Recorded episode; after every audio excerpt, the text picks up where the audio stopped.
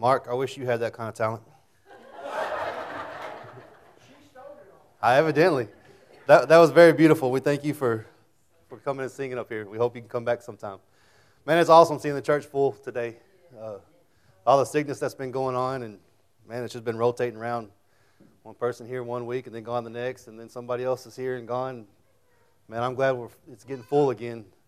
I just want to keep praying that this uh, virus that's going around, that we just rebuke it in Jesus' name. Just we take authority over our lives and just uh, Satan has no control over us if we don't allow him. I want to congratulate the kids from the stock show last night or yesterday. We had a lot of kids in our church that were there and showing. They did an awesome job. Man, I'm glad it was over. That was a long day. I'm telling you, time, time we loaded them pigs up, I was so hangry. it was rough. One more to go. I feel, huh? Yeah, I did. That was hard on me. I feel sorry for these kids that go to these major shows, man. I'm glad we don't do that. Uh, a little bit more about this mission, Quanta. It's going to be tomorrow, like I said. I mean, I would love for men, women, high school youth, junior high youth to volunteer. But they said that they need uh, crowbars, nail bars, sledgehammers, sawzalls, or circular saws that are battery, battery powered, have magnets to pick up nails, trash bags, etc. Anything y'all can do will help out. I mean, if you're if you ain't got nothing to do tomorrow and you're willing to help, just please let me know. And we'll talk a little bit about the mission trip we're going on in July, July 13th. I just want to keep that on everybody's mind. I want everybody praying about it, whether they want to go or whether they want to help out financially or whatever. You kids, I promise you, you won't regret going. It was an awesome time last year, and we can't wait to go back again. So pray about it, and we need to get a head count by the end of February so we can start getting everything paid for and uh, start knowing how much money we need to raise, and we'll start raising fundraisers and stuff to get everything going. So let's get started. Will y'all please stand with me? Hold on. Hold on, Mark's got a call. and he's taking pictures. You good? Okay. It's going to be Hebrews 12, verses 4 through 11. It's going to be the New Living Translation. After all, you have not given your lives in your struggle against sin, and you have forgotten the encouraging words God spoke to you as His children. He said, My child, do not make light of the Lord's, Lord's discipline, and don't give up when He corrects you, for the Lord disciplines those He loves, and He punishes each one of us, each one He accepts as His child. As you endure this divine discipline, remember that God is treating you as His own children. Who ever heard of a child who is not, never disciplined by his father? If God doesn't discipline you as he does all his children, it means that you are, illegit- are illegitimate and are not really his children at all. Since we respected our earthly fathers who disciplined us, shouldn't we submit even more to the discipline of the fathers of our spirits and live forever? For our earthly fathers disciplined us for a few years, doing the best they know how. But God discipline, God's discipline is always good for us, so that we might share in His holiness. No discipline is enjoyable while it is happening, it's painful. But afterwards, there is a peaceful harvest of right living for those who are trained in this way. Will you pray with me? My Heavenly Father, I thank you for this day. And I thank you that this church is just full today, Father. We just continue to pray against the viruses that are affecting our community and our church. Father, I just pray that you'll just open up our hearts and our minds and our hearts to, to receive your message and let it resonate in our lives. Father, I pray that you'll just remove me from the situation and just let your words flow through me. Father, I love you, I praise you, and I give you the glory. I ask these things in Jesus' name. Amen. You be seated. So, we started off this year talking about being a, a new creation in the new year. And last week we talked about men being men of God. But today I want to talk about our future the future of our church, the future of our community, and the future of our nation. So, how do we protect these things? By raising kids up to be followers of Christ. And how do we do that? We look at the Bible for direction and guidance on how to raise our children to be godly. I know this is a very dangerous message to share today, and I've been nervous about it all week because there are many different views on how children should be raised today. But God's given me a word for this year, and that word is simple See, we've made our lives very hectic by trying to do everything on our own and by trying to follow the world. When all we've had to do is follow the Bible. Proverbs 3, verses 5 and 6 says, Trust in the Lord with all your heart and lean not on your own understanding. In all your ways, acknowledge him, and he shall direct your paths. You see, God's given us the manual to life. Everything we need to know to do this thing called life is in this book. We make it very difficult when we try to figure it out ourselves. But life can be simple if we learn just how to follow the Bible and apply it to our lives every day. So I want to start with the scripture that almost all of us in here would agree with in theory, but we fail to put it into practice. That's 1 Timothy 3 16 and 17. All scripture is given by inspiration of God, and it is profitable for doctrine, for reproof, for correction, for instruction in righteousness, that the man of God may be complete, thoroughly equipped for every good work. See, the Bible, that's, those two verses right there sum up the Bible. It was given to us by God to teach us how to live our lives. How much more simpler do you want it? Here, read this and follow it. I mean, whew, that was close. Whew, got a little nervous. So, everything we need to live our lives is in this book, including how to raise our children in a cross like manner. Ephesians 6 4 says, Fathers, do not provoke your children to anger, but bring them up in discipline and instruction in the Lord. Now, no matter what our personal views are on raising children, as Christians, we should all have the same ultimate goal, and that's to raise our children up to love God and others as they grow in a joyful submission to the Lordship of Jesus Christ. As parents, we need to stay focused on the objective to see our children grow to love God with all their hearts and to love others as they daily submit their thoughts, words, and deeds to Jesus. So, here's a few things to help us reach that goal. First, we should seek to bring our kids to a genuine conversion to Christ. So this is fundamental to all else. We need to understand that when our children make the decision to invite Jesus into their hearts, they may or may not have truly been converted to Christ. As parents, we're quick to brag about how our, child invited Jesus into their heart at church camp when they were seven years old. Once saved, always saved. You know, I've done my part. I don't have to worry about it, nothing else. See, I grew up like that. I accepted Jesus when I was in junior high and got baptized. And all my life, through everything I did, I use that as my crutch. Well, I got baptized, so it don't matter what I do. See, there was no true conversion in my heart. Jesus tells us that we can tell a tree by its fruit whether it's good or bad. Fruit takes time to grow. So, does your child still have a hunger for God through His Word? Is there repentance and conscience towards sin? Do they have a desire to please God? Do they have a growing love for others? Do they have a passion to serve? See, these are signs of a true conversion to Christ. And we need to help our children grow in godliness. This is a lifelong process, but we should start teaching it at a young age. They need to understand that they are not accountable just to you, but more importantly, accountable to God. They need to learn when they disobey you, they're disobeying God. They need to learn to please God with every thought, word, and deed. We need to help them establish a quiet time to spend with the Lord. We need to help them memorize verses.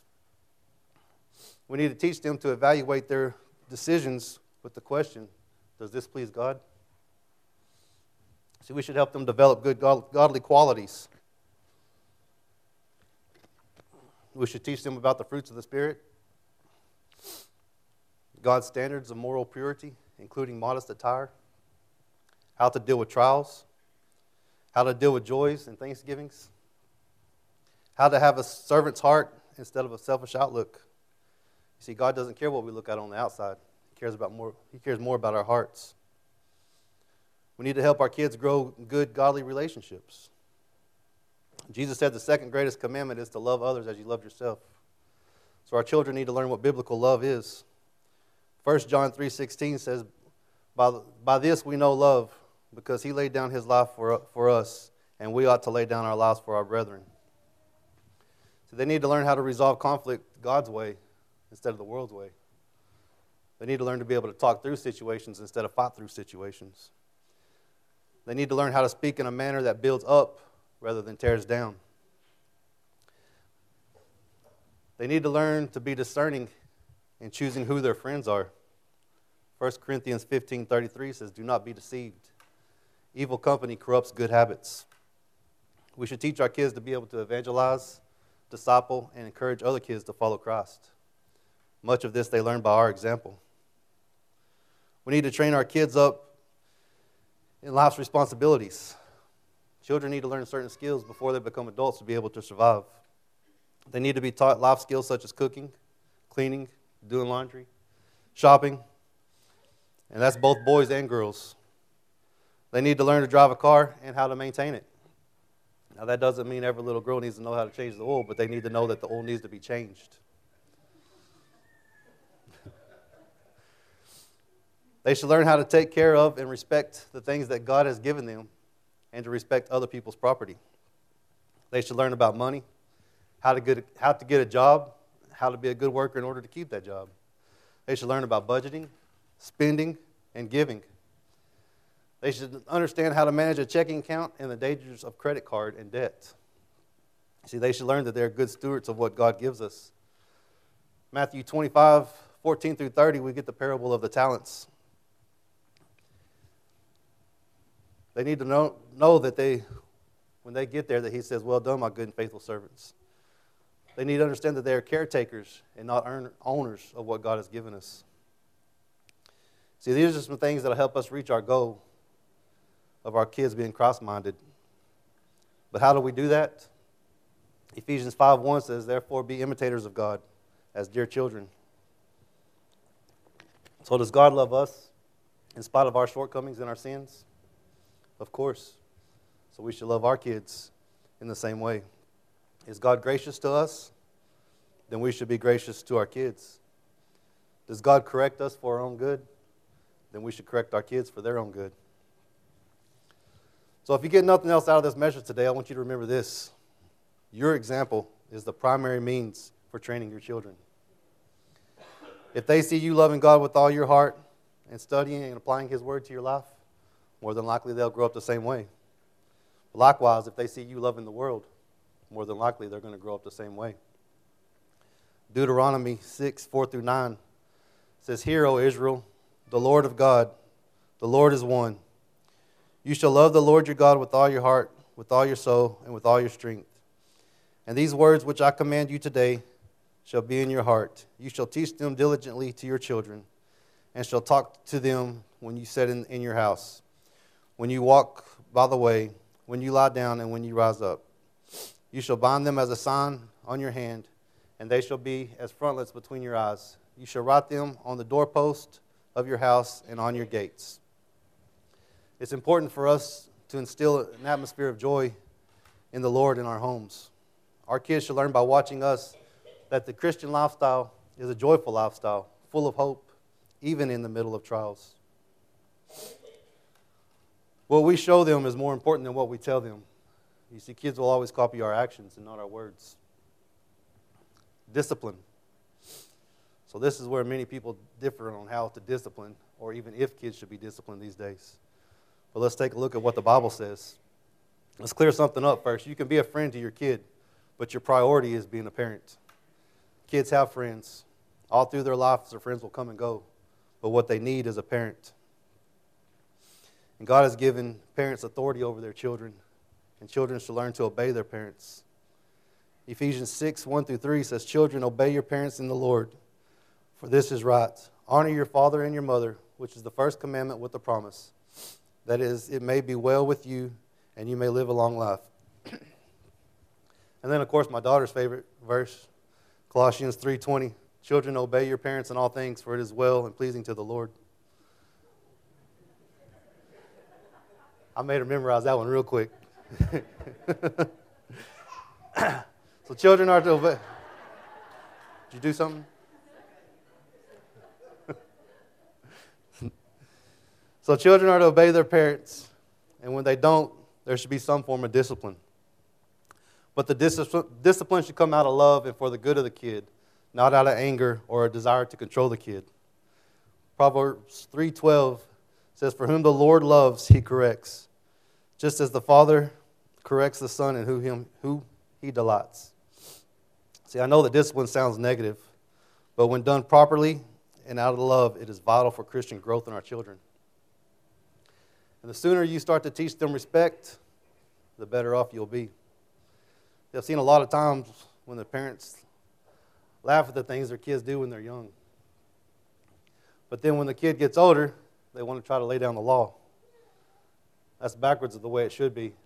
If you teach them at a young age how to behave, you won't have such a hard time trying to reprogram them at a later age. I can't tell you how many times, and I'm sure some of y'all probably seen it, at a store where a toddler kicked their parents or hit their parents or throwing a fit. And instead of the parent disciplining the kids, they reward them with candy or a gift just to get them quiet. You see, and that kid grows up and acts the same way, and the parents can't figure out how to control them. So discipline should always start at a young age for the good of the child. And it should be consistent. How often do we get lazy with discipline?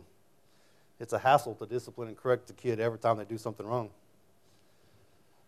Isn't it just better just to turn a blind eye and just ignore it sometimes and act like you don't see what's going on? Then you don't have to do anything about it. See, this is very confusing to the child. They don't know if they're going to get away with murder one day or get nailed for something minor the next. See, I knew a lady back home, and her kid was always being disrespectful to other adults. And she would laugh about it. She would take out her phone, she would record them. She'd come show you, hey, look what my kid did. And she would laugh, make a joke out of it. Well, then the kid would do the same thing to her, and it was borderline child abuse. You see, the kid was young and didn't understand why he could get away with it one day, but he would get beat for it the next day. So you have to be consistent. and both parents need to be on the same page. If one parent allows the kid to do something that the other doesn't, it just causes resentment between the two parents and between one of the parents and the child. Discipline needs to be distinguished between immaturity and defiance. When a child does something wrong for the first time, they don't deserve punishment. They simply need to be instructed and corrected on the right thing to do the next time. However, if they continue to do the same thing over and over again, now they're being defiant and they should be punished. There are several proverbs in the Bible that talks about discipline. 1324 says, He who spares the rod hates his son, but he who loves him disciplines him promptly. 29 verses 15 and 17 says, The Lord the rod and, and rebuke give wisdom, but a child left to himself brings shame to his mother. Correct your son, so he will give you rest. Yes, he will give you delight in your soul. And 23, 13, and 14 says, Do not withhold correction from a child, for if you beat him with a rod, he will not die. You shall beat him with the rod and deliver his soul from Sheol or hell. Now, don't get me wrong, none of these verses are an excuse for child abuse. And none of these verses give you just the opportunity just to beat your kids just because you feel like it. But I know a lot of people that will also say, well, that was the Old Testament. Things are different now. Which brings us back to 1 Timothy 3.16 all scripture is from God. Now, at the same time, this doesn't mean that a child should get a whooping every time he does something wrong. The punishment should always fit the crime. Can you imagine if God whooped us every time we messed up? Sometimes a simple lecture will work, sometimes a timeout, which we called being grounded back in my day, and it lasted more than five minutes. But sometimes it does require the paddle. Just make sure that it's out of love and not out of anger. And finally, don't make your kids an idol that you spend all your time worshiping. Kids need to fall down. Kids need to get hurt. Kids need to learn how to lose. We can't keep giving participation trophies. I know there's some some towns and across this nation that in little league sports they don't even keep score. So everybody wins. You know, that's not teaching their kids right. My kids and I, we have a running joke that every time they ask to do something and their mom says, Oh, no, you'll get hurt, we all start looking up for the helicopter. you know, something that hovers over you and watches everything you do. But there's a new term now, and it's called a lawnmower parent. And that's someone that mows down any obstacle that gets in their child's way. See, both of these may sound loving and seem like you're just doing it out of love, but it only sets your child up for failure in the future. Kids need to be able to overcome adversity while they are young, and you can guide them through it instead of when they are grown and out on their own and expecting everything to be easy and just given to them. So, in closing, protecting our future begins with raising our kids to be like Christ. Disciplining our kids may be hard because we just want to show them that we love them and protect them from anything bad. But to show true biblical love through righteous discipline, but we show true biblical love through righteous discipline and correction. So we'll open up the altar now. if you want prayer, or if you want to join the church for the, or if you want to accept Christ for your first time, the altar will be open. Kathy will have a song, the altar will be open. So will you please stand, pray with me? My Heavenly Father, I thank you for this day, and I thank you for the message that you've given me. Father, I just pray that you'll just continue to work into my life, into the life of this church. Father, I just pray that you'll just breathe your breath into us, Father, and just give us opportunities to serve you and just lead us, Father, and just open up our hearts and our minds just to receive your word and your understanding. Father, we love you and we praise you. I ask these things in Jesus' name. Amen.